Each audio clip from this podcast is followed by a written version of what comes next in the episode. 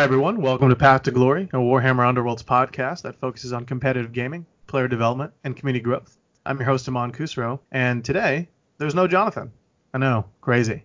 But we're actually working on a new set of episodes, uh, almost like a mini series, in which we're going to take a trip down memory lane and talk about all of the war bands, starting from Shadespire through Nightvault, and then eventually catching up to Beastgrave, and how um, we can play those warbands not only in this current meta, but understanding their fundamentals, what they're good at, um, what some of their weaknesses are, and how to play to their strengths. And uh, on each episode, we're going to have a guest. Um, you could call them like a master of the warband or someone who's had a lot of success with them, uh, not only personally and locally, but also perhaps even um, internationally or nationally as well. And so, uh, because we're going in chronological order, uh, the first warband uh, to be ever released was Garrek's Reavers, and uh, I don't think it would have been uh, any anyone else we could have probably got on here than the man who's won a grand clash with this warband themselves. Uh, you know, Jimmy Molini. Hey, Jimmy, how you doing? Hello. How are you surviving the uh, the world that was? Uh, we've we have so far um, pushed back the apocalypse. At, at, this point, we're we're still surviving in our home, although uh, I'm not going to hold my breath. We'll see what happens. At any date, that could change. Right. I'm, I'm waiting for uh, COVID patients to come storming my driveway looking for toilet paper. you know, I saw this meme the other day where there was this guy who was uh, it said paying my bills, and he was just putting toilet paper in envelopes and then putting them in the mail. Uh, it was hilarious. Um, yeah, yeah, no, it's uh, it, it's uh, in, in, all seriousness though. I mean, uh, thoughts for anyone that, that's um has anyone uh, dealing with this uh, with this crisis right now. I know uh, my sister actually she um she contracted the virus uh, several mm-hmm. weeks back. Uh, she works at a high risk um, area near a hospital and uh, she is thankfully recovered. Although um you know this this virus is no joke. So um right. you know thinking about everybody that is dealing with that and hopefully this um this comes to pass at some point. Absolutely, and I'm very happy to hear that your sister is is now um, recovering. That's really good to hear. Uh, and that's it's kind of why we're kind of doing this series is we want to uh, kind of get away from you know the the news and and all these negative things that are happening. And I mean, obviously they're relevant and you can't escape from them for too long, but we're hoping that over the course of the next 45 minutes you are able to uh, take a break, uh, enjoy some awesome Underworlds conversations, and focusing on your favorite group of bloodthirsty, rowdy individuals. Um, and for reference, uh, this episode is recorded or is being recorded on April 9th, 2020. So um, before we get into the Reavers, I kind of wanted to start with uh, asking you a couple questions uh, yourself, Jimmy. So for those, I know you've been on the podcast before, but for those of you who have not necessarily heard Jimmy, um, or you know um, on the podcast. Uh, I just wanted to uh, ask you a couple questions just so that you can introduce yourself and kind of talk about your wargaming experience and how you got into Warhammer Underworlds. Sound good? Sure, go ahead. Awesome. So uh, first question, uh, Jimmy, how long have you been wargaming? I guess I started wargaming um, when I was in high school. Uh, took a break um, when I went to college and for some years afterwards, and uh, got back into wargaming a couple years ago, and I started out playing Warhammer 40k like uh, like most teenagers, and had a lot mm-hmm. of fun mm-hmm. with that. Um, and but uh, since then, I've also played uh, some Warhammer Fantasy, some uh, Lord of the Rings, which is now called the uh, Middle Earth Strategy Battle Game, I believe. Mm-hmm. I've played um, some Infinity in the past, Malifaux competitively, and and yeah, I've kind of arrived at Underworlds, and I started playing believe a year and a half ago. Okay, oh, Warhammer Underworlds. Correct, Warhammer yeah. Underworlds. Yeah. Awesome, awesome. That was my next question. Um, uh, I wanted to circle back to 40k. What uh, what was your first uh, army?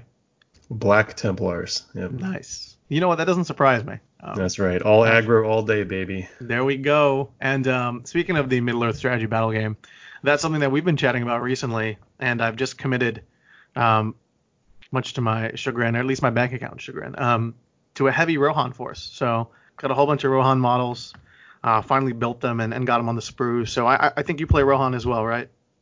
Yeah, I have. Uh, Um, if I have to look into my closet here in my game room, I probably have just about everything. So, uh, oh, okay. embarrassingly enough, although it's it's a wonderful game, I wish uh, more people locally to me uh, played it.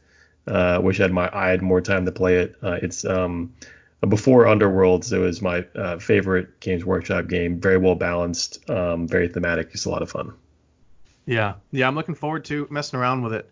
Um, so you said before Warhammer Underworlds it was your favorite game. So jumping back to Warhammer Underworlds, what do you enjoy most about Warhammer or Underworlds?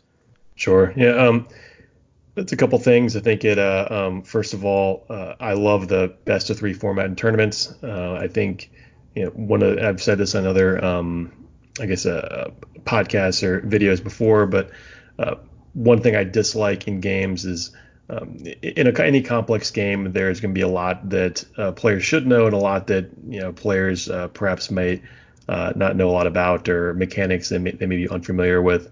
Um, and I, I, dislike a game that really stresses you build kind of uh, opaque, um, very difficult to understand combinations and execute those combinations on your opponent, and kind of like a gotcha way, just to mm-hmm. surprise them.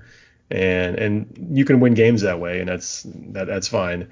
I kind of dislike that. So with the best of three, I like how you can basically see all the tricks in the opposing deck, um, and then uh, create kind of like a new meta in that single match where you're then adjusting your gameplay, which cards you play, which cards you don't play, you know, um, how your warband uh, interacts with your opponent based on the information you have off the first game. I think that's um, that's a lot of fun. I think it keeps it very engaging, and uh, and also I think it's it's just more um, uh, more appetizing for both parties so that you you you avoid those situations where someone just gets caught out and and the game's over. Right. So I guess um, your favorite part about the game is is the ability to adapt on the fly, if you will. Um, take a look at your uh, like no secrets between you and your opponent for the most part, and then just seeing who can make the best decisions and kind of duking it out uh, in your own private meta. Is that correct? Uh, that's a big part of it. Yeah, I'm I'm just a big advocate, like I'm sure many of us are, of of player agency in games. I think mm-hmm. Uh, the most important thing about any game is that you, decisions you make, uh, good or bad, uh, are the ones that dis- that determine the outcome. So right. I think um, uh, Underworld certainly has a lot of uh, elements that make it uh, appealing for uh, a player like that that wants to have a game that's skill based, with of course a bit of randomness involved, but skill based, so that the um, players with a lot of skill typically do well and win games. Right, right, and, and and some of those skills actually start even before the game begins, right? Like building your deck uh, picking your warband and the synergy between that, right? That totally. Yeah, there are all those factors, and and you know one of the nice things about this game is you know skill can be built through practice, right? It's not something you just you walk in and, and automatically have in this game. I think you have to play a lot of games and play against good players and, and test yourself. And I think that competitive aspect is something that's uh, appealing to to a lot of us. Yeah, absolutely. I mean, it's one of my favorite parts of the game. So um, I'm right there with you. Um, so moving on. Um, so I, I, mentioned, you know, you are a Grand Clash winner. Um, uh, you won Gen Con last year. Um, what are aside from that, or I mean, you can talk about that as well. What are some special achievements that you're currently proud of in Warhammer Underworlds? Yeah, I think, um, uh, yeah, that was my uh, first uh, Grand Clash and the first time I had an opportunity to, to play you. Actually, that's when we met, I believe, which was um, a lot of fun and a, and a yeah. great event. Um, after that, I attended uh, Nova, which is a, a Grand Clash in or well, it's a confer- a convention in the United States for wargaming, and there's a grand clash for Warhammer Underworlds at at Nova. Uh, participated that last year and placed uh, fourth uh, with Cursebreakers, mm-hmm. Uh, and then I attended the uh, Grand Clash at Warhammer World in Nottingham in January, uh, nice. across the pond in the UK, which was a ton of fun. I think there were 100 and 40 players at that event. Uh, I placed uh, 34th with Magore's Fiends. Uh, it was uh, it was a ton of fun. Probably should have brought something other than Magore's Fiends, but I had a blast, and it was a great meeting all the folks over there, and there are a lot of great players. And one of my favorite parts about that event is how uh, not just brings together a bunch of great players from the UK, um, but uh, players all over Europe. So there are great contingents from Italy, from the Czech Republic, from Germany, and that that was that was so cool to see, especially in that environment at a Warhammer World. And I highly encourage anyone uh, once all this is over and we can actually travel for um, uh, for Grand Clashes to attend that event. Um, and uh, uh, oh, and, there was a Bugman's uh, skirmish at that that weekend as well, and I took uh, Sepulchral Guard there, and I finished 15th, and that was a lot of fun. And um, and yeah, since then have just been toiling away trying to um, uh, find fun combinations to play while there are no tournaments uh, or no in-person tournaments that are being played. Yeah, absolutely. And I wanted to circle back to some of the things you mentioned. Um, so Gen Con, um, you actually also won. Not only did you win the event, but you won Best Painted as well, right? Yeah, I, yeah, I think I did. Yeah. So uh, first Grand Clash, and you take away two trophies, man. That's pretty cool. Aman, you're making me blush. That's very kind of you. No, no, I'm just uh, I'm just kind of setting the stage, you know, for um uh for some of the guys who are may not necessarily be familiar with your work here. And um I think um in in uh, Nottingham you were the highest placing Shadespire Warband player as well, correct? True. Uh, among the uh, brave few who took Shadespire Warbands into that buzzed off meta with uh, Grymwatch and Thorns everywhere. mm-hmm. Yeah. So um yeah, I mean you know you you loving those Khorne Warbands, huh? Yeah, yeah. I, I, one thing that I like doing is taking something different each time to a big event. Um, so uh, you know, taking Reavers, then Cursebreakers, then uh, Sepulchral Guard, that skirmish, and and Magore's Fiends, and kind of dabbling with uh, with Gits right now. So I just like playing stuff that's a little bit different, um, trying to make it work, and uh, you know, finding creative ways to to to build and, and play with uh, with warbands. Yeah, no, absolutely. Um, so I guess speaking of, of creative creativity, uh, are you working on anything game or hobby wise right now?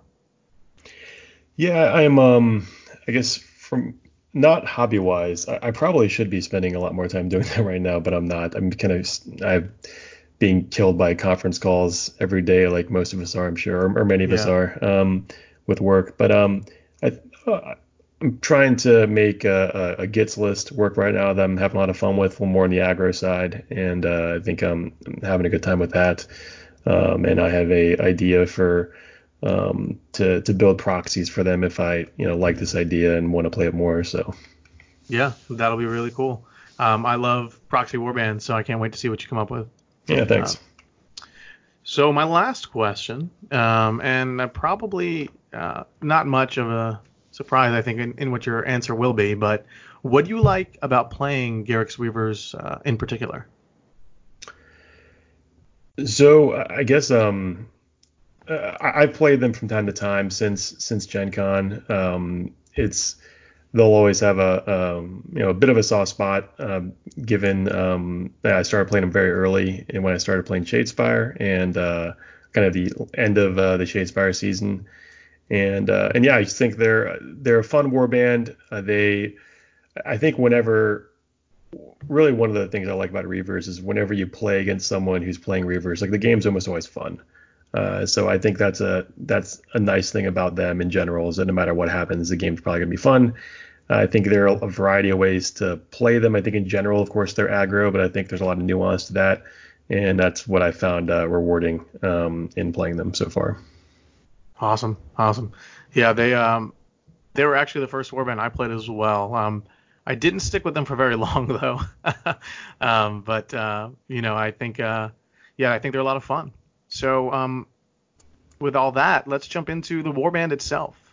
So I guess in your own words, could you give a brief description of each fighter and their role in this warband? Now there are a total of five fighters, um, all very lightly armored, bloodthirsty, cannibalistic warriors of Khorne. Um, so how would you describe each individual fighter uh, in terms of the game? Yep. So I think it, one thing that that all of the these fighters have in common, uh, they're um, all uh, fast and all very lightly armored. so I think that's something important to keep in mind when you're thinking about how to play them. Uh, they're it's a very much a a glass cannon uh, type warband where mm-hmm. they can hit hard, um, but they um, well, I guess for other warbands, you say they don't like getting hit back, but this, we'll get into this later. But they do like getting hit back because mm-hmm. uh, they kind of don't care who dies, even if it, uh, even if the Reavers die themselves. So because they have a, Khorne cares not from where the blood flows, right? That's right. Khorne cares not, baby. Um, so I'll start with the leader, uh, Garrek Gorebeard. a pretty uh, standard leader in four wounds. As I mentioned, uh, four move and one dodge uninspired. As a two hammer, um, two damage attack, and when he inspires, he goes uh, to um, uh, move five with three damage on that on that attack. So uh, with Garrek, I think one of the thing, one of the ways I like to play him, I, to quick, take a quick step back, they're kind of uh, two philosophies, I guess, with playing Reavers. Uh, and it's due um, uh, to really how they inspire. Um, I'll talk about the rest of the fighters in a little bit, but you have five of them. Two of them are, are pretty weak, and their inspire mechanic is um, they all inspire at the same time if at least three fighters are out of action.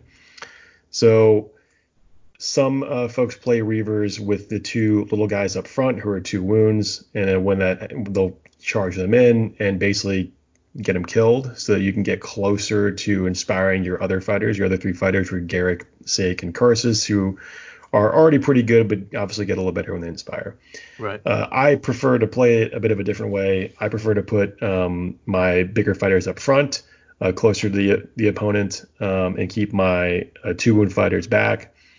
Um, so that this goes into Garrek. So he's usually the guy I place in the um, uh, furthest front uh, starting hex whenever I play Reavers uh, because of his four wounds, and because I prefer basically utilizing the good starting stats of the three good fighters, uh, mm-hmm. Garrek, uh, Saek, and Karsus early, and then eventually at some point, either through their deaths or deaths of my opponent's models, uh, the Warband will inspire, and Arnulf and Targor, the two um, two wound fighters, get considerably better when they inspire. Actually, I think they improve significantly more than Garrek and Saek and Karsus on inspiration. Right. So, um, so yeah, so that's a bit of a tangent, but kind of describes how I how I play with Garrek. Um, so he's, as I mentioned, having four wounds is nice. It prevents him from being one shot by most fighters very early in the game. Uh, and I just don't like. Um, well, I do want most of these guys to die at some point. Uh, very early in the game, it's very mm-hmm. convenient if you lose low slots your model. So right. Um, so you yeah, are born.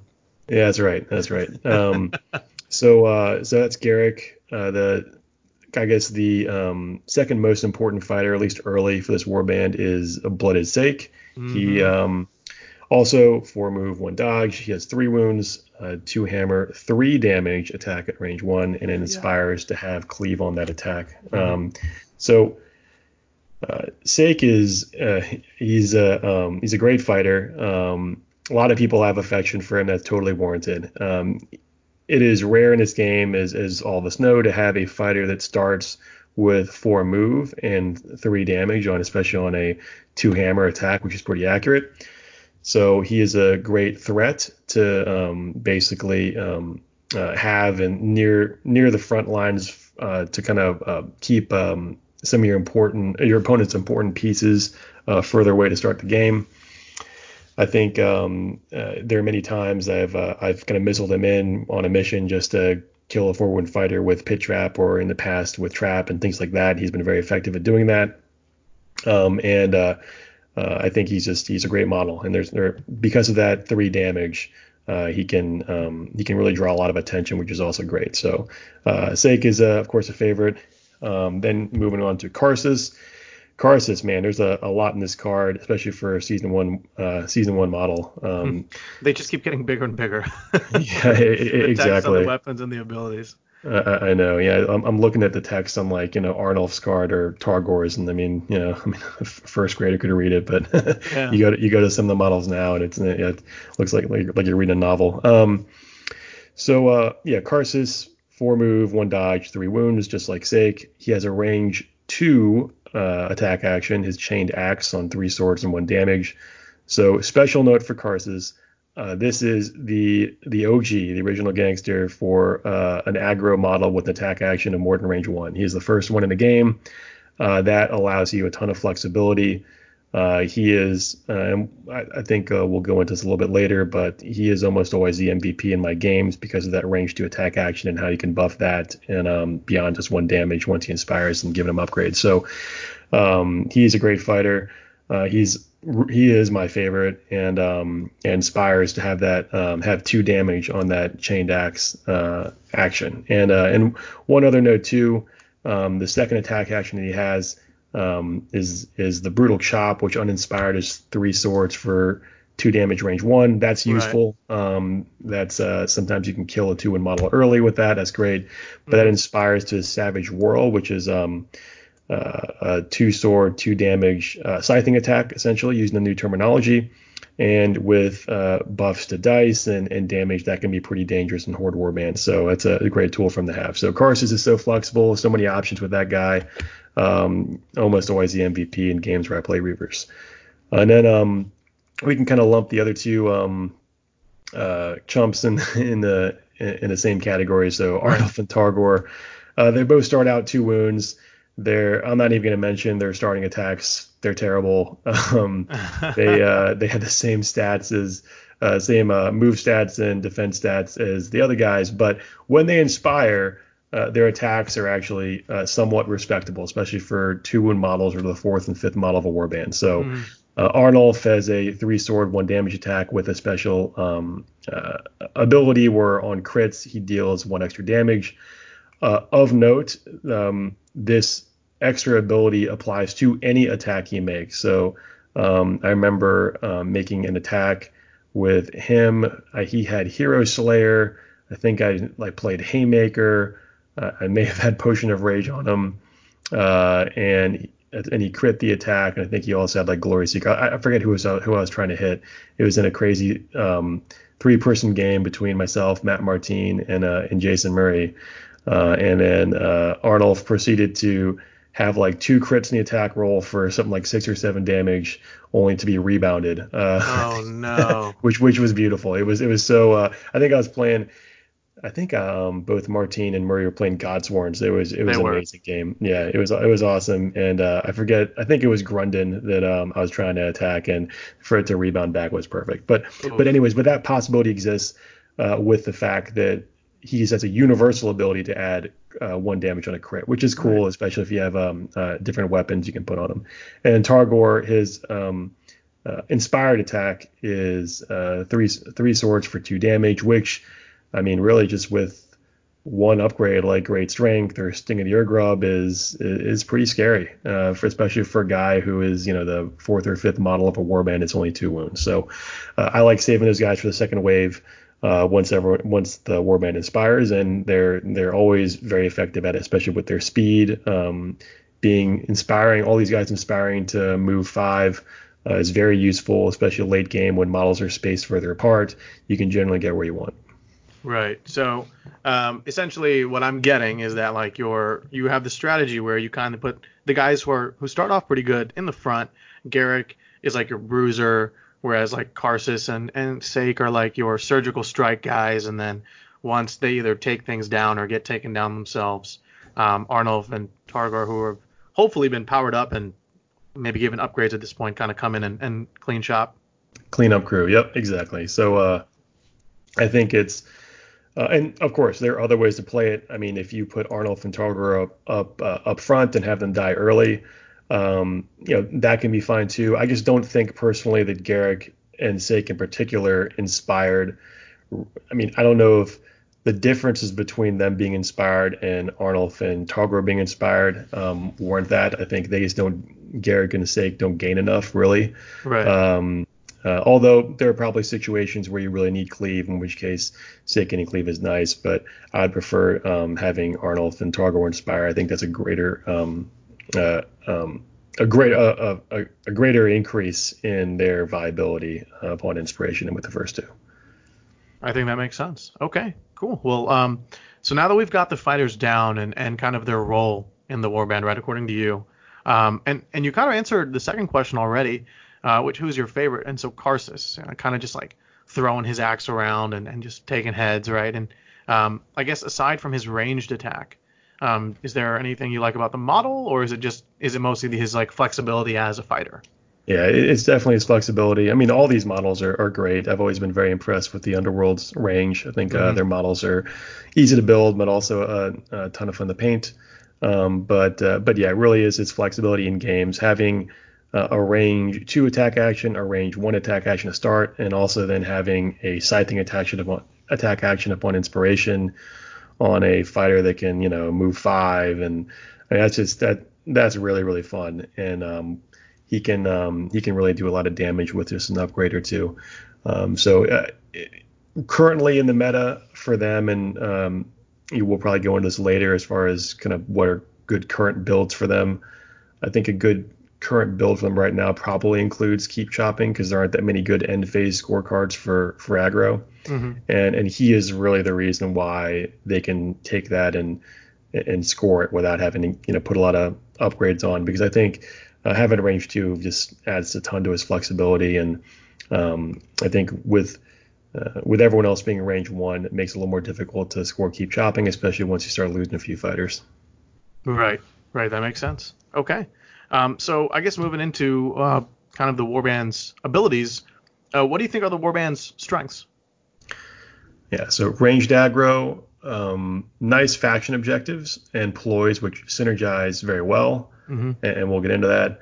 Um, Saek having a uh, three damage attack on four move uh, turn one is, is, great and a nice differentiator. Although, and this is a common theme. I mean, um, that used to be pretty novel, but then of course um, Draknar came by and now mm-hmm. he has a, he has a two hammer three damage attack, but with a reroll turn one. Right. So uh, it's a kind of a common theme for all season one war bands where um, season two and season three war, war bands have some of these features just to do it better. right. But um, uh, but yeah, I think those are those are the primary things. Uh, I think it, has been impressive to me how their faction cards, particularly some of their faction objectives, have really uh, stood the test of time after you know almost three seasons now. I think a lot of these cards are still pretty good. Okay. Okay. Yeah. And, and it's interesting you mentioned the um, uh, Draknar's uh, with the Ravagers. Um, the, the, spoilers, yeah. The spoilers, spoilers yeah. yeah. Um, they they're almost kind of like a, a, spiritual successor of the Warband in a way. Um, but I still think the Reavers kind of you know get the edge on them one on one. What do you think? Um, it's a good question. Uh, I've um, I'll admit I've I think I've only played that matchup uh, once or twice. Um, I think, as with any aggro, I mean, it kind of depends on if the dice are landing for the Reavers. The nice thing about the despoilers is that due to having the spoilers and temporary victory in that deck, and because that also means it'll take stuff like great gains and being able to take shortcut. They have a ton of passive glory, so if, right. if, if, you miss just a couple of attacks with um, with the Reavers, you it's it's probably very very tough on you. While if they miss attacks, they probably don't care as much. And then uh, I think you'll score Khorne cares not as Reavers, but they also have um, a very similar card for their warband uh, to score two glory off of that. So uh, I, I, think they're just in so many ways better and, and better designed just with their faction cards and, mm-hmm. and, and, their abilities. But um, but yeah, I mean I I think from an aggro perspective, I, I, agree that Reavers are a bit stronger, and if those attacks are landing, I mean, yeah, I think they can uh, they can do some damage. Yeah, absolutely. Um, you mentioned um, that you know if kind of if Reavers kind of miss their attacks, it's a little bit more detrimental to their game plan, and that's a great segue into the weaknesses of the warband. Um, now, inherently, you know, every warband can be good at everything. So, in this particular case, what are some of the things the Reavers aren't so good at? In general with them, one of their weaknesses is that they're very fragile. They're all in one dodge, and they, none of them inspired a two dodge. This was actually, I think, far before anyone uh, had two dodge in the game. I think Riptooth was the first one who had it, and that was very late in season one. Uh, so they're so they're all one dodge. Um, a lot of the fighters are just two to three wounds, uh, so they're very fragile. Um, so I think that's um, that's something that, um, uh, especially with um, the number of of good um, good aggro models that have high movement or or ranged attacks can take advantage of. So it can it, with if another warband like you know say Profiteers or um, uh, Wild Hunt or um, yeah, just a, a, bunch of them out there, if they get on a roll, they can pick apart this warband pretty easily. Okay, so um, really, I guess lightly armored can't really take too many hits, but like dishing them out. That's correct. Okie dokie.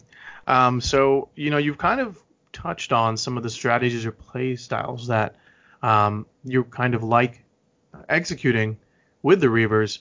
Um, what are some of those aforementioned strategies or play styles that you find this warband naturally is good at?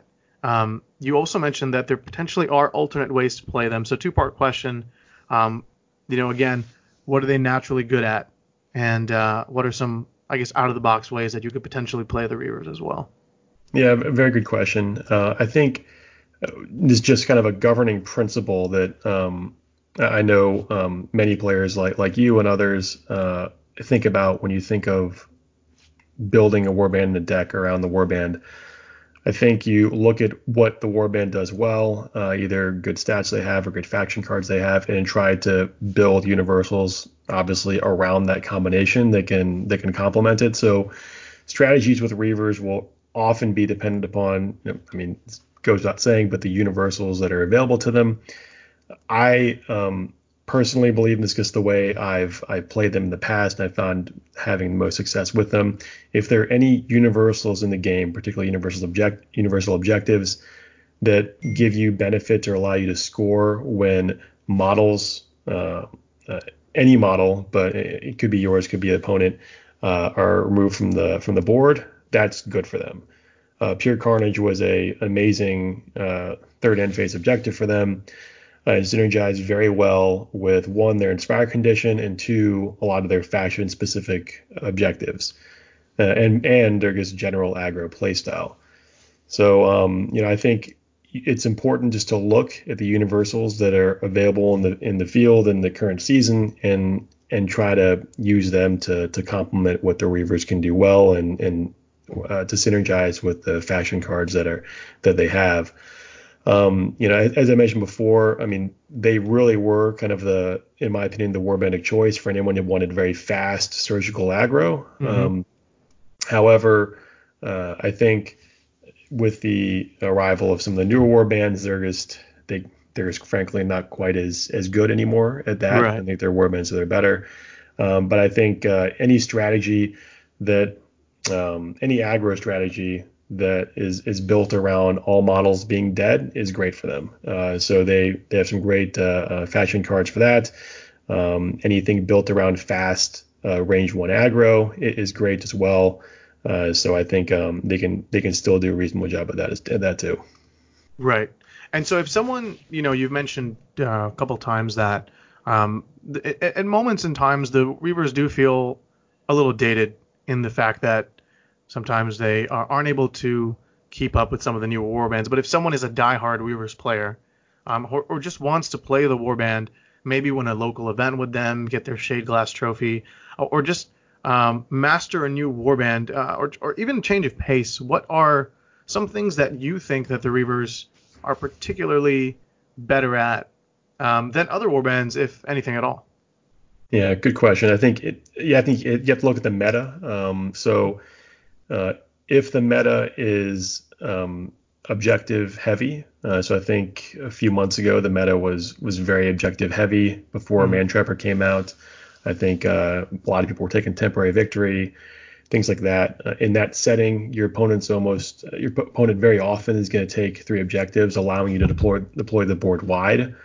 Um, in that setting, I think uh, I think you just stack up all the accuracy and damage cards you can and try to hit as hard as you can early with you know three or four charges early on and try to one stop your opponent from uh, scoring those objective cards, um, but also to get you know get glory yourself, get to your inspire condition, and uh, and yeah, I think they hit hard enough early um, to be able to do that effectively. Now you know lasting into turn two and three or phase two and three, especially against some Brazilian warbands like Thorns and Grymwatch, um, can be a challenge. But but yeah, in that if the if a objective play is dominating your meta, I think you just you know build a, build more as, as much for for aggro and accuracy and damage as possible, and just uh, charge and attack as much as you can.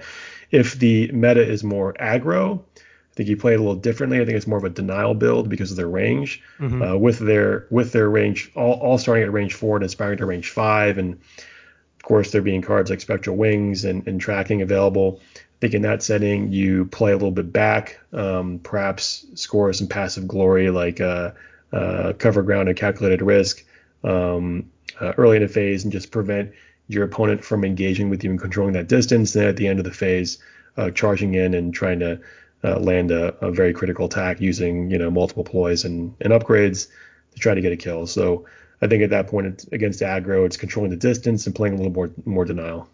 Okay. Yeah, I think I think that uh, that are things that they're good at, and that makes a lot of sense. I remember when we played uh, at Gen Con, I think on one of our previous episodes, you mentioned that uh, what Reavers, the way the reason they appealed to you at that particular moment were because you noticed that a lot of uh, that meta at the time, a lot of the warbands needed like the first turn to kind of power up, if you will.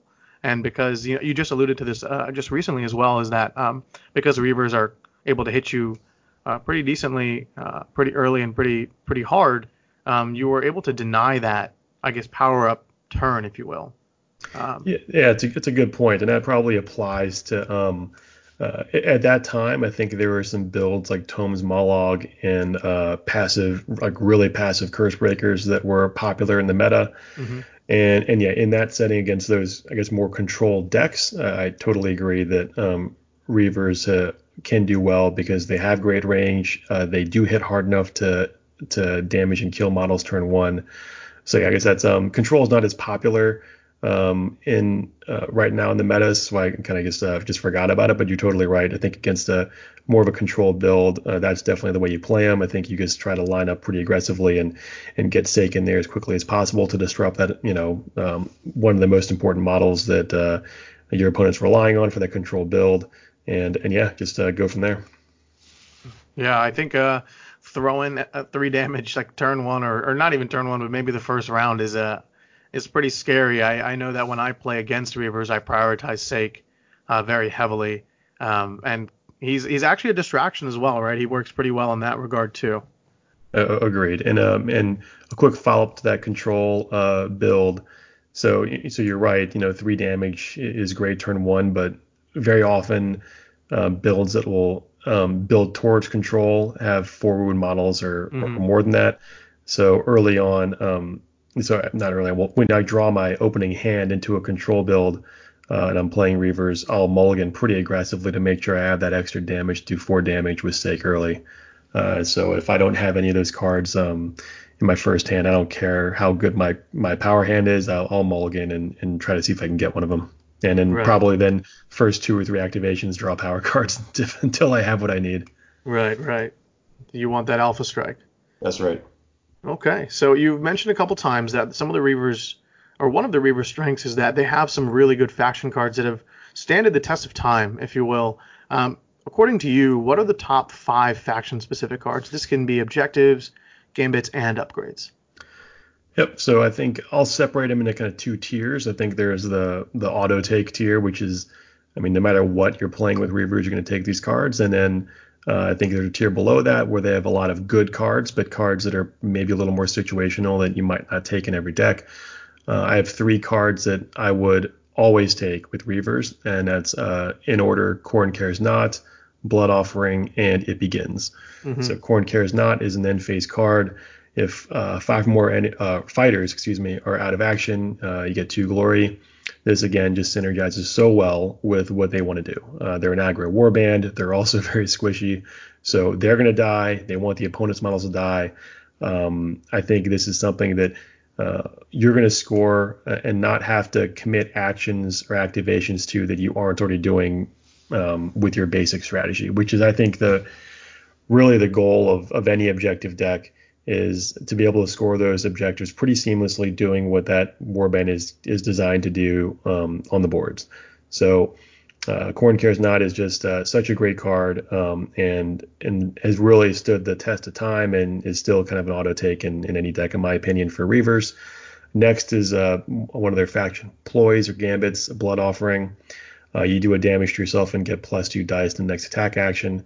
Um, it the one drawback is you do have to specify uh, which fighter takes the damage and which fighter can get the bonus. So that is uh, could be counterable. Um, you have to be careful. Let's say if you're um, I'm not sure how many folks are taking transfixing stare, but when that was very popular, I would always be very mindful of um, of um, using blood offering on a model that was within two of an enemy models. They could put put transfixing stare on them and right. prevent a charge. Um, but it's such a good accuracy card, and two dice accuracy um, accuracy cards are, are so rare. I mean, right now it's the one that's pretty ubiquitous is Haymaker. That's a pretty bad downside of you can't roll defense dice. Um, and I think there's um, there are others, but they're very situational.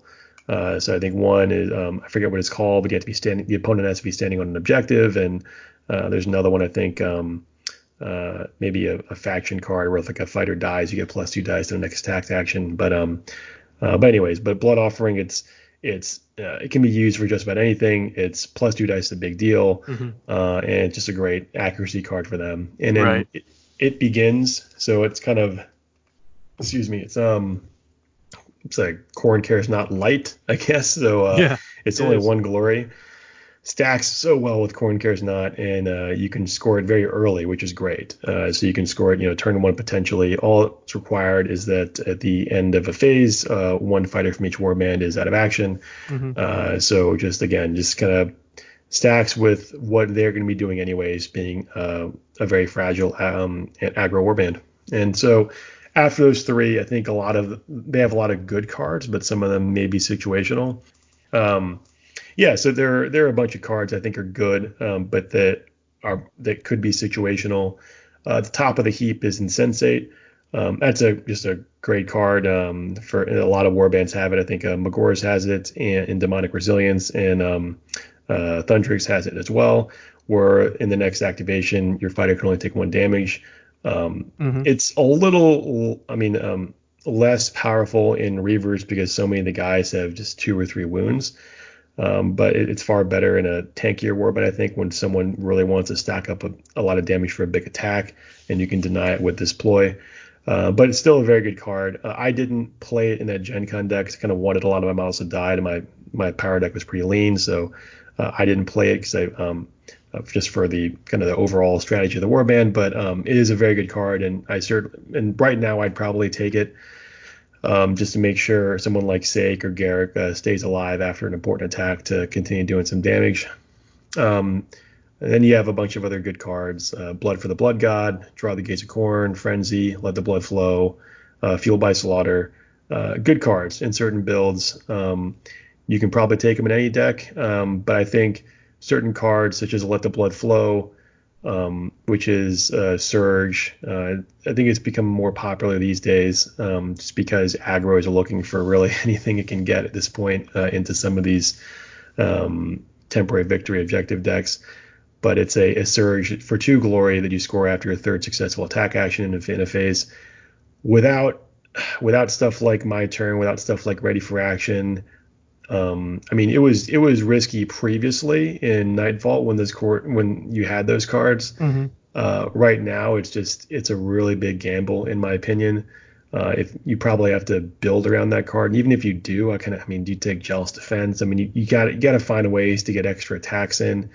Um, at a certain point, playing Reavers, you're probably only going to have two, three fighters. It makes that scoring that even harder. So um, it's just a risky card. Uh, it, if people have a higher risk tolerance, it's great. You can take it. I personally wouldn't, but um, but it can be good in certain situations. And if there's ever a scenario where um, uh, perhaps there are universals that provide extra attacks, um, you know, it'll probably be much better. And if you take let the blood flow, you're definitely taking fueled by slaughter, which gives you the extra attack um, after uh, after a fighter dies. Although I've um, on that card in particular, I've I've played with it many times, and since they're all range one it's kind of difficult unless Karsus is well positioned to find a fighter that um that can make an attack sometimes. Because uh, obviously, if you're charging in with a range one attack, your goal is to kill the enemy fighter. Mm-hmm. Uh, maybe if you've missed, sure, that fighter's still there. You can launch that attack, but um, it can be, sometimes be difficult to get that positioning in because again, most of them are range one. Um, but yeah, I mean, um, just a lot of other solid cards. Um, I, I, would again stress that stuff like Blood for the Blood God and Draw the of Khorne. Those are nice surges that used to be really good, where you know you'd score them automatically, charging three times, um, eliminating two enemy fighters. These are you know it, in season one definitely were great. Season two a little less so. Um, season three, I mean, some of the surges that are coming out for again like Wild Hunt, I mean, they're so easy that um, kind of makes these cards look bad. But and, uh, since they can't uh, they can't take those cards, um, these cards will have to suffice.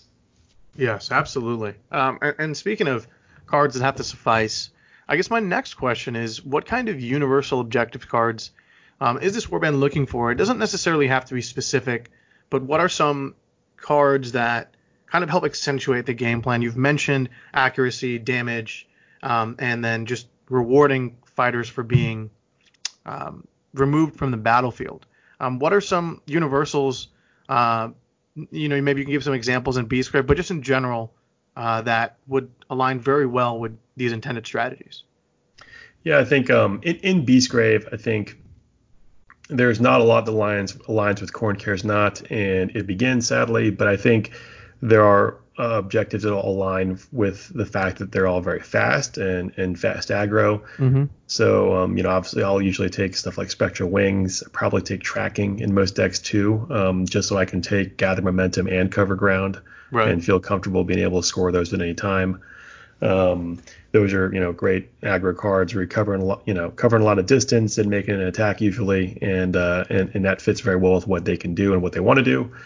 Um, I think uh, now that Fired Up is not restricted anymore, I think uh, Fired Up is is it's a it's risky turn one. You may not be able to get a turn one, but I think you certainly are going to have it turn two and three, so it's it's probably a pretty safe card for them. Uh, you know, calculated risk since you can place a lethal hex and charge through it. Um, mm-hmm. That that's a very synergistic card for them now, uh, and I think um, uh, you know keep chopping as I mentioned. It's it's a little bit greedy. I think they probably need it because two glory end phase scores are are difficult to come by for aggro. Right. Um, you'll there will be games when you will not score that, but either because you don't have enough fighters left or it's just tough to position given the fact that most guys are range one. Um, but um, and that's as I mentioned before, where Karsus is so key. But um, those are just those are good aggro cards in general that, that synergize pretty well. Last one is a branching fate. Uh, a lot of these guys are attacking on three dice. You have a fighter that starts out attacking with three dice uh, in Karsus. Uh, so I think that's um, that's a pretty good one since you're going to be launching a lot of attacks with them. Right. So it kind of sounds like you're looking for cards that um, will naturally help you score passive glory just for doing things you want to do. Um, because I guess um, you'll need that glory to stack those upgrades, um, maybe uh, get your fighters that level of lethality you need to take down like a four wound fighter or someone maybe like even Hrothgorn, for example. Correct. Yep. Any any good deck, any um, good strategy with a warband is probably going to revolve around uh, having certain things that you want to do, such as either attack or charge or set on objectives, and find ways to score your objective deck by doing those things. So yeah, that's uh, um, that's that's what you should really look at with Reavers, not dissimilar from any other warband, and and there there are still a few good cards in in Beastgrave that uh, that synergize pretty well with that. Although that uh, um, honestly, the, those cards I just mentioned probably synergize with a lot of aggro warbands. Right. Okay. Okay. Um, what about gambits? What are some gambits that you um, have found that work well with Reavers? Um, and, and what kind of gambits are those? Uh, you know, you've mentioned strength inducing and accuracy. Is, is is that kind of the the limit, or is there more synergistic cards there? Yeah, yeah. I think um, in general there are a lot of just aggro cards you'll take with them right now. I think there are a lot of very small flavors, and I kind of alluded to them before of of, of ways to, to, to play these guys. Um, I think there there are ways you can perhaps lean into an attack build and try to score let the blood flow. Um, as I mentioned, you're probably taking fueled by slaughter and maybe even jealous defense in that case. Um, there's there's a ping aggro build you can probably build with them. Um, that um, just again you're just trying to do as much damage as possible to all enemy fighters, uh, and that synergizes well with them being able to inspire and, and being able to kill models. Uh, there is it's a little more niche. There's a probably a to the end build that you could um, you could have with these guys, which to the end is that uh, two glory end phase card that recently came out uh, when all your power deck, it, when you're uh, you've drawn your whole power deck. Mm-hmm. They have a card called uh, Skulls for the Skull Throne, where if um, I believe if a model dies, you uh, draw two power cards. Um, a, a, lot of these things, uh, to be honest, I think um, they really feel like shoes that don't quite fit. There's there's missing either a couple universals to really make it effective. Uh, they're missing just maybe one faction card to really dial it up a bit. Um, these things are, are cute, I guess, as I would call them now, but um, they're not. Uh, I don't think they're necessarily very strong, although certainly ways, different ways you can you can play them. Of all those, I guess builds, I guess I would probably go more the the, the ping aggro, I guess ploy build, where um, you stack up stuff like Collapse, Encroaching Shadow, Pit Trap, um, those kinds of cards in order just to get as many, you know, try to put as much damage on opposing models as possible to get to your Inspire condition, score glory, and um, and and remove models from the table. So that's uh, and that of course that build would involve stuff like uh, as I mentioned, uh, the pit trap, the collapses, encroaching shadows. Um, I think you want the the movement, which is probably um, something you want in most of these decks, given if you especially if you're taking gathered momentum and cover ground in spectral wings, perhaps even tracking. Um, and yeah, of course, uh, for accuracy, stuff like Haymaker is good because uh, they're all in one dodge anyways, right? So it's not right. like you're really searching for that defense die. Right, right. Uh, but yeah, I think uh, pretty standard aggro stuff uh, right now. Although, um, as I mentioned, with this warband, it's it's really good to keep an eye on universals that come out if there are universals that come out um, that really give you benefits uh, for uh, any model being taken out of action, uh, if there are universals that come out that um, that help you, um, you know, but uh, help fast, very surgical aggro. Uh, I think these are these are cards that could do well with Reavers and allow you to build a you know a, a good competitive deck. Right. So I guess TLDR uh, take cards that make the enemy bleed. Very true. uh, and then upgrades, right? So I guess it's a reoccurring theme here, but I think it's um, you know you got to do our due diligence and just make sure that um, we cover these upgrades as well. So um, aside from accuracy, uh, speed, and damage, are there any other universal style upgrades? They don't necessarily have to be an example, but potentially maybe like do you want to take defense cards or you mentioned that haymaker thing interaction. Um, are there builds where you think you might take spectral armor, or maybe even a reroll for your defense, or um, or, or, you know some other things along those lines? Uh, good question. Um, others may disagree with me. You know, for me, I think going in a certain route, for example, let's say going more defensive with Reavers. Um, it's not a, an, an obvious fit, perhaps, um, but you can do it. I think right now you can maybe get, you know, um, uh, take sudden growth and great fortitude with them, uh, things like that. You make a couple of these guys, you know, pretty hard to kill. Uh, I, I, think you can do that. In that case, you definitely take Insensate. Um, you may take Spectral Armor.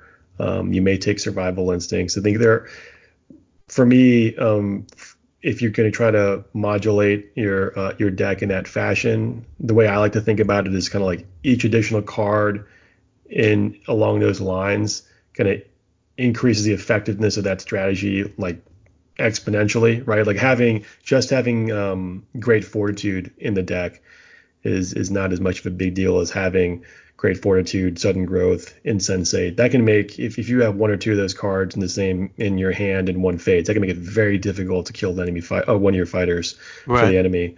So um, I think if you are going to build that way, just make sure you stack a couple of those cards. Mm-hmm. Uh, but I think you could do that.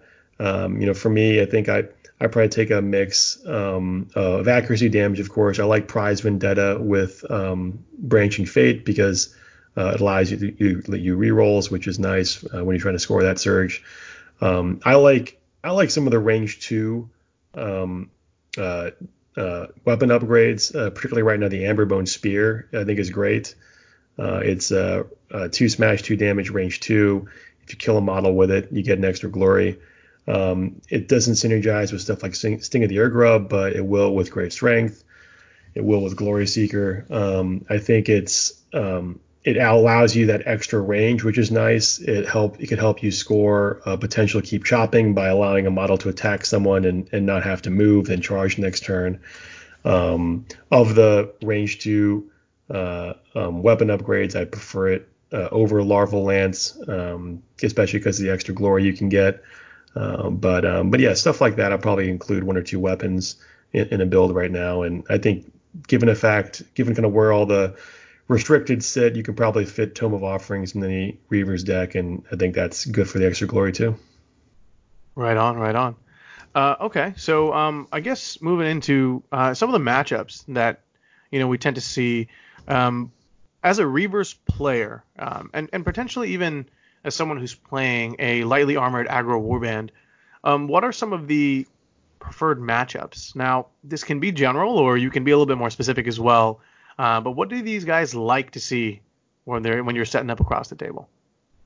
You know, it Aman, it really de- it really depends, I think, on your understanding of the meta going into an event. Um, mm-hmm. I think, I think, for example, if you build these guys, let's say you're going into an objective heavy meta, I think you can build them very aggro where they strike really hard, really fast, and really accurately, and they mm-hmm. do it, you know, three or four times a phase, and that can put a ton of pressure, uh, especially with four move on any objective warband. If they take three objectives, you can wideboard them. Um, however, I think that build would probably do relatively poorly into an aggro warband that, let's say, like a Magore's Fiends that was also trying to do the same thing. Right. Uh, so uh, I think it for them, they're the nice thing about them is they, they can be played multiple ways, all with this, all with, uh, of course, a, an aggro flair, but either, as I mentioned, more full-on aggro, especially against objective warbands, or a little more denial, where they use that range to as a buffer versus an opposing aggro warband and control that distance to deny glory. Um, so in, in, short, I think it just depends on the meta. I think if a, a, preferred matchup for them really depends on how you build them and what you expect to face. Uh, right now, um, the meta really, I think it's there's there's a lot of the there's a lot of uh, objective play right now still, especially with temporary victory still being out, um, and, uh, and, with the combination of uh, supremacy and and all these things, uh, despoilers in the name of the king. I mean, it's it's it's pretty incredible how much glory warbands can can score.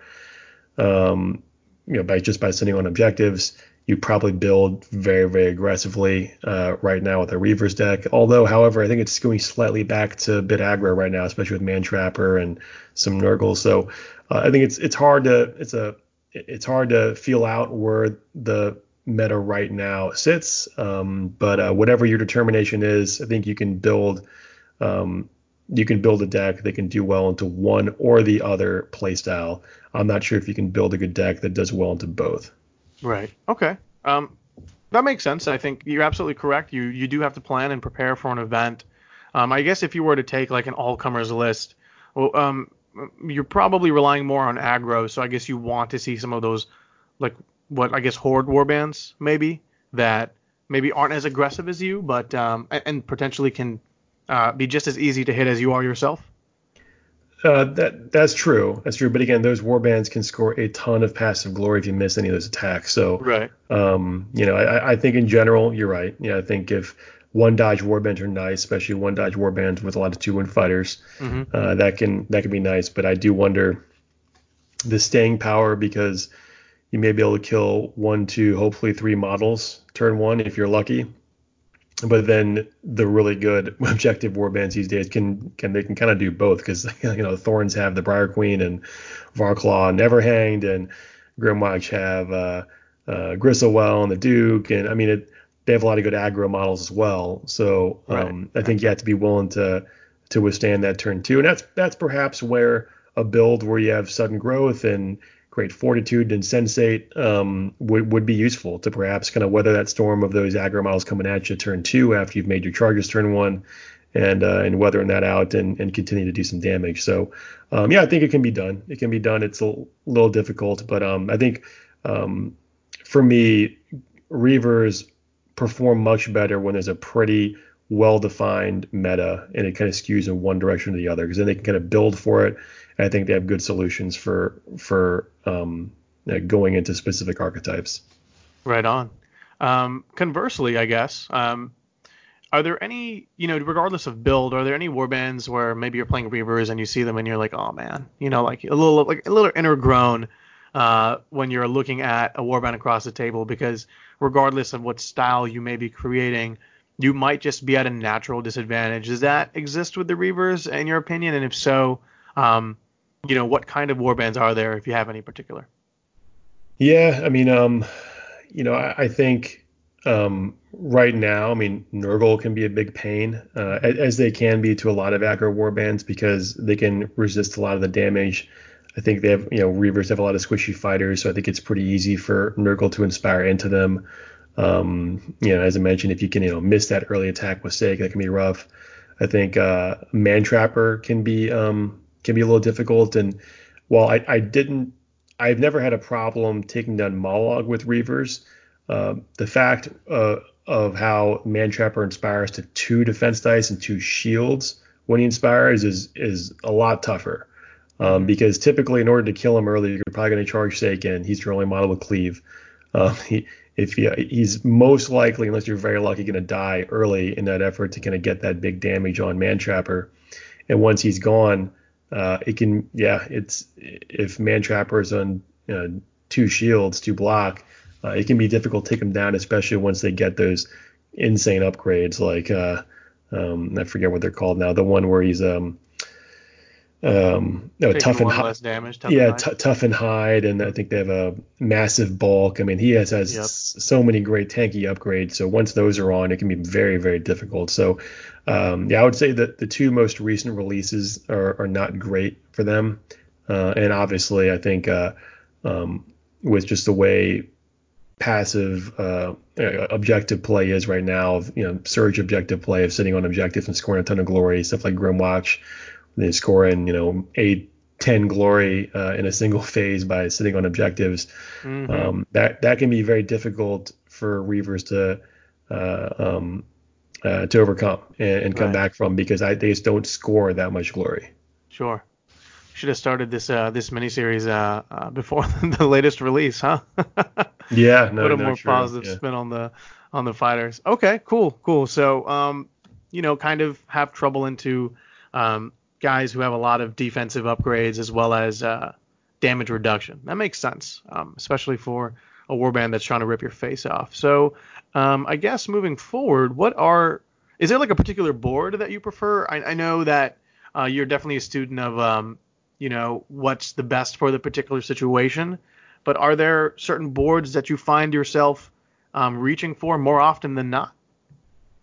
you know, I've always uh, liked uh, Soul Refractor for them. Um, I think one of the things I've, I've never liked playing against is ranged warbands with with Reavers, um, just because it help it prevents them from being able to really control that distance sometimes. Uh, stuff like Forest Riders, things like that. So, um, and, and obviously, um, ra- range models like Mollog can can be difficult for them. So having those block hexes is nice. Um, but um, I think it really depends on what you're trying to do. Obviously, if if you're playing into uh, uh, an objective warband and and you have that very aggro build where you're just gonna you know charge in and try to eliminate as many miles as possible, then um, I think obviously Molten Shardpit right now is is is what you're gonna go with. So. Um, I think it, I think in general they follow similar themes to most aggro warbands these days. Although, uh, like I said, if you're playing that bit of that deny, denial style, um, then um, not only is is the board gonna be important, but I think perhaps offsetting the board in placement will be a little bit useful as well. Because if you can starve some of those uh, aggro warbands of that um, of that surge glory of killing models, getting certain attacks like you know what armor and things like that, I think it can be helpful. Right on. I think I think that makes absolute sense. Uh, deploy aggressively when you need to, and uh, utilize block hexes to your advantage when playing against fighters who potentially may uh, outrange you. Um, so I guess if someone listens to this podcast and they're thinking, hey, I mean, you know, kind of sounds like I want to try these guys out. They may not necessarily have the best time in the meta right now, but you know, there are definitely some cool things that um, uh, that you can do with them. What are maybe your first three things or top three things that you would want a player to keep in mind when trying the warband for the first time or coming back to it after a long time? Yeah. Uh, number one would uh, just be have fun. I mean, man, they, they are a lot of fun.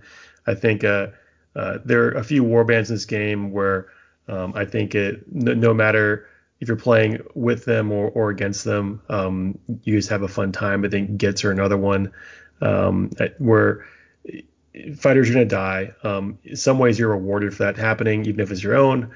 Um, it, it's a, an aggressive game with a lot of interaction, and um, and they're they're great models. So I think uh, the first thing to remember is just to have fun. Uh, I think that's that's one of the strengths of Reavers, which is not maybe something that um, you know we think about often as competitive players, but I think it is, is is good to remember just since you know since we're playing a game and the whole objective is to have fun. Really, uh, I think don't um, don't mind when your fighters die. Uh, Mhm. I think you know they're all one dodge. A lot of them are very squishy. I think it's important to have contingencies for when, let's say, Saek dies. because uh, um, you know you can't kind of hinge uh, everything on a big attack from Saek. Uh, I think uh, just uh, the way I think about it, especially with Saek, because he's such a target, is um, I almost think that he's you know he's dead turn one. I almost I've already divorced myself from Saek, no attachments. um, I've I've given him his bags. He's walking out the door. You know, give him his train ticket. He's out of here. Uh, and I've I've uh I take one way ticket. A one way ticket. I take it a lot less seriously when he's dead, uh, because you know his his goal really is to just do a lot of damage early, in my opinion and then um and then be a big target for for um for the opposing warband. So uh, there are other ways to play him. I'm sure we can ha- have him hang back and wait till he inspires and attack. But um, just the way I play him, I think uh, um, I've had I've had success doing it that way. So yeah, just don't be concerned when your fighters die. And, and I think that's that's a, an important lesson when working with Reavers. And then um, take advantage of their strengths, which is uh, range and uh, um, and damage. I think they have a lot of great damage early on. Uh, they have a lot of good movement. So just take cards, design strategy that takes advantage of that, and I think you'll do well. Awesome. Well, hot take here, guys. Remember to uh, have fun. Uh, don't mind if they die, because at the end of the day, they worship a god who doesn't care who dies, as long as people die. And lastly, um, take advantage of, of course, their speed, range, and ability to do insane amount of damage early on. Um, so I guess lastly, um, in regards to warband specific questions, um, and, and, this might be, you can go lengthy with this or you can keep it short and sweet, up to you really. But I guess the, the question I have is in the current meta, and you've been alluding to the current meta throughout, I think, this conversation. Um, how would you play them, knowing that Nurgle, Hrothgorn, Grymwatch, and Thorns are rampant right now? If you wanted to take a Reaver's deck and you wanted to go to your local event and win some glass, what build are you taking? um, and why? Yeah, I'm a little more uh, risk averse, uh, so I probably won't do something like take let the blood flow. Although I certainly understand why some players would take that. I think I'll, um, uh, of course, take the uh, auto includes like Khorne cares not. It begins. I'll probably take um, you know stuff like gather momentum and cover ground in addition to the um, move movement cards I need to score those, such as spectral wings, probably tracking. Um, I'll probably take more of a ping damage build um, with uh, you know encroaching shadow and collapse. Uh, if you think about it, um, uh, you know if you look at where models can line up, I mean obviously not every model is gonna be an edge hex, but most models are gonna be close enough to, within one hex of an edge hex where if you push them into it, you can you can kill them with almost like a pseudo pit trap with collapse or encroaching shadow. So having those is nice. I'll probably also take pit trap and I probably would take um, a few, uh, um, uh, in addition to all the typical aggro um, upgrades, I'd probably take Amberbone Spear and also um, something like uh, Sudden Growth and, and Great Fortitude, just so I can uh, weather through one or two attacks from, a, an important model and uh, and keep swinging away. And you and would you take Insensate? I would, yes. Okay, okay, okay. Well, um, you heard it from the from Lord Khorne himself, guys. If you're wanting to run Reavers in the current meta, that's probably your best bet. Um, Jimmy, now I, I kind of want to move into our last segment of the show, uh, and it, it might be the most fun, but we're going to call it the rapid fire round. I think Jonathan and I both love the Thundrik's Profiteers, and one of our favorite fighters um, and favorite fighter specific upgrade cards is um, uh, rapid rapid reload right? So um, rapid fire round coming up, and I guess we'll go ahead and get started with our first question, uh, which is, who is your favorite fighter in the game? Oh, favorite fighter in the game. Um, you got to be rapid. Man, all right, you got me thinking about him. So it's got to be my my OG Karsus Karsus the Chained. There we go. Okay, okay. Um, favorite warband to play. And what does that say about you as a person? oh, wow, it's getting getting deep here. I think I'm on the shrink couch right now. Um, uh, next, we'll talk about my daddy issues. Uh, I will. Uh, I'll probably take uh, uh Gitz. Gitz. Gitz, okay. Gitz are probably favorite right now. And and what does that say about you as a person? No, my God, that I, that I have problems. you just like chaos. Um, yes. So if you could bring back any card from season one, back to championship format, what would it be? From season one, um, Shadespire oh, Universals. Uh, Probably Shardgale, just because I, guess I just love the look on everybody's face when that card is played. oh, dude, it's the best. Uh, yeah, that was a staple for me for a little bit. Uh, okay, so you like things bloody. Is there a model you love painting or can't wait to paint? I, have always um, had a soft spot for painting armor and doing non-metallic metal, especially in the past couple years. So mm-hmm. uh, uh, I've I I loved painting uh, the Steelheart's champions. Um, uh, I won glass with them a long time ago, uh, back when they were still like I guess somewhat good. Yeah. Um, and have, have kind of shelved them since then. Um, but I've I've loved painting those models and uh, had a complete blast. They're they're, so uh, so well designed. Uh, Obryn's beast um, with that huge hammer and, uh, and you know Steelheart looks pretty imposing with that um uh, with that sword of his. So you know, I, I just love the design of that warband and had a great time painting them. Yeah, I would almost say, looking at both of them, I've seen them both. That the Curse Breakers are almost their like spiritual successor because they're both painted in that non-metallic gold and red, which is actually one of my favorite color combos uh, in general. Um, but yeah. I think you nailed that. So yeah, thank um, you. Very very beautiful models. Uh, if you ever meet Jimmy in person, check out his stuff. Um, okay, another question. What is the least favorite fighter in the game? For any reason, really, but to you. Least favorite fighter in the game? Uh, Could be for any reason. Looks, abilities, yeah, usefulness, whatever. Yeah, I mean. Or overpowered even. Yeah, no, it, it, it's got to be Varclav. That push is so dumb. uh, a, a, close number two would uh, would be Gristlewel because uh, it, it, does. There's something about that model in particular. No matter who's playing, uh, who's playing with the model, either it's you or your opponent, but uh, he always seems to roll too many crits on, on two swords. It, does. It defies logic. It does. And you know what's crazy is he doesn't even look like his hammer should hit at three damage. It's not even that big. Well, it's supposed um, to be a sword, his... right? Is there? Oh yeah, he imagines yeah. it's a sword, but I mean it's yeah. just a bone. I mean, I don't know. I don't know how he stabs someone with a bone, but he figures it out. He does. Okay, so um, this might uh, we'll give you like an extra five seconds on this question. Um, what warband would you like to see in the future? It can be mechanic, faction style, model count.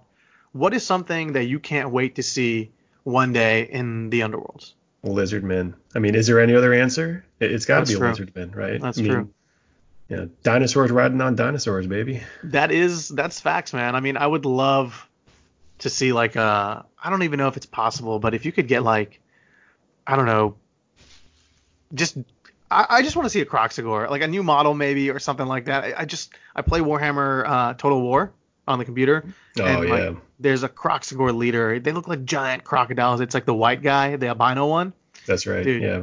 He is a beast, man, and just them tearing through models. I would love. I, I agree with your answer. I think that's did, that's a good one. They really need a revamp of uh, of Kroxigors and also uh, uh, Saurus Warriors, I think. And oh, if they yeah. if they did that, I mean, take all my money. I I, I wouldn't even play Age of Sigmar. I'd still buy them. Yeah, no, I definitely agree. I, I just bought the new Seraphon uh, uh, army book, and uh, I was like, man, the, the cover art looks so cool. And then you go to like the model section, it's like these dudes like I don't know why their elbows are so close to their stomach. Anyways, we digress. Um, next question: If you could change one thing about a current warband or a card, so which warband it would would it be, and what would you change? It could be a like a fighter stat, a card, whatever. Oh wow. Um, uh, it would it would probably be a um, a change to Varclav, and again, not because um, I think I think Thorns are extremely strong uh, I, I, just think uh, that that push is so clearly the best action in the game. Um, I think if maybe he pushed just two guys or um, I don't know if or if he maybe got like a charge token after it. I, I, don't know. There are a lot of ways to do it. Smarter people than me will probably think of a um, a, a, better way uh, to balance them out. But just some change to that Varclav ability, it'll still be really good no matter what they do with it. It'll still be it'll still be very good. But um, uh, just a change to that that action. Okay, okay. And um, if you could pick one event in a year to go to, which event would that be for Warhammer Underworlds? Oh man, um, I think it would. Um, so number one would be would be Nova. It, it's always a great event. Uh, mm-hmm. I know a lot of people that go there. It's just it's a lot of fun, and I think the the social element of it to me is great because everyone after the games are over, um, you know we all hang out till way too late in in the evening and and then get up next morning to play games, which is a ton of fun. Mm-hmm. Uh, very very very close second was the um, any Grand Clash at Warhammer World in Nottingham because that that first of all it's in Warhammer World, which is a great venue. Highly encourage anyone to go. Um, the the folks on the Warhammer team there, like Nick Baton and the rest, are, are great hosts. Um, it was a great, well-run event. Bugman's Pub is right next door. Um, so folks that love drinking like me, and I'm sure many of us, you know, it's a you just walk right, you know, right down the hall and and grab a cold one. Um, and just the environment there with having so many players from so many different metas across uh, the UK and Europe was was a blast. So I, I hope to have an opportunity to go back sometime because that that was a ton of fun. Yeah, I'll echo that. I, I had the pleasure and the uh, the opportunity to do that. I went to Warhammer Fest, um, but I did stop by uh, the Mecca of Warhammer, Warhammer World itself, and uh, uh, I highly recommend it too. It's a, it's a beautiful venue. Uh, truly, you can see the passion and everything in that building. Um, it's amazing. Yeah, and the people yeah. there are great. And you can actually like I was like walking down like you know, I was in Bugman's and like I saw Jeff Goodwin walking by and I was like, oh my god, it's Jeff Goodwin. You know, so um, it's really cool too if you ever have any idols or people that you um, uh, you admire their work, then uh, you can maybe grab a pint with them one day. Oh, oh, totally. And and if you don't mind, uh, I'll actually add to that. So when I was at the uh, Bugman skirmish, I actually got a chance to play against uh, the one and only Phil Kelly, who was uh, an amazing guy. So so great to meet him. Uh, awesome to play against him. And uh, and yeah, I, I, remember, think man, when I was a teenager, open up uh, a Warhammer 40k book and seeing a dude's picture in there because he was involved with you know designing the. Um, I think it was it was Space Marines or Eldar, I forget. But um, I think it um, was both, but Eldar for sure. Yeah, yeah, and just you know the guy's been a legend in you know Games Workshop circles for um you know for the longest time, and, and couldn't have been a nicer guy to meet in person. So glad that he enjoys playing Underworlds, and you know hope to meet uh, play him again in the future.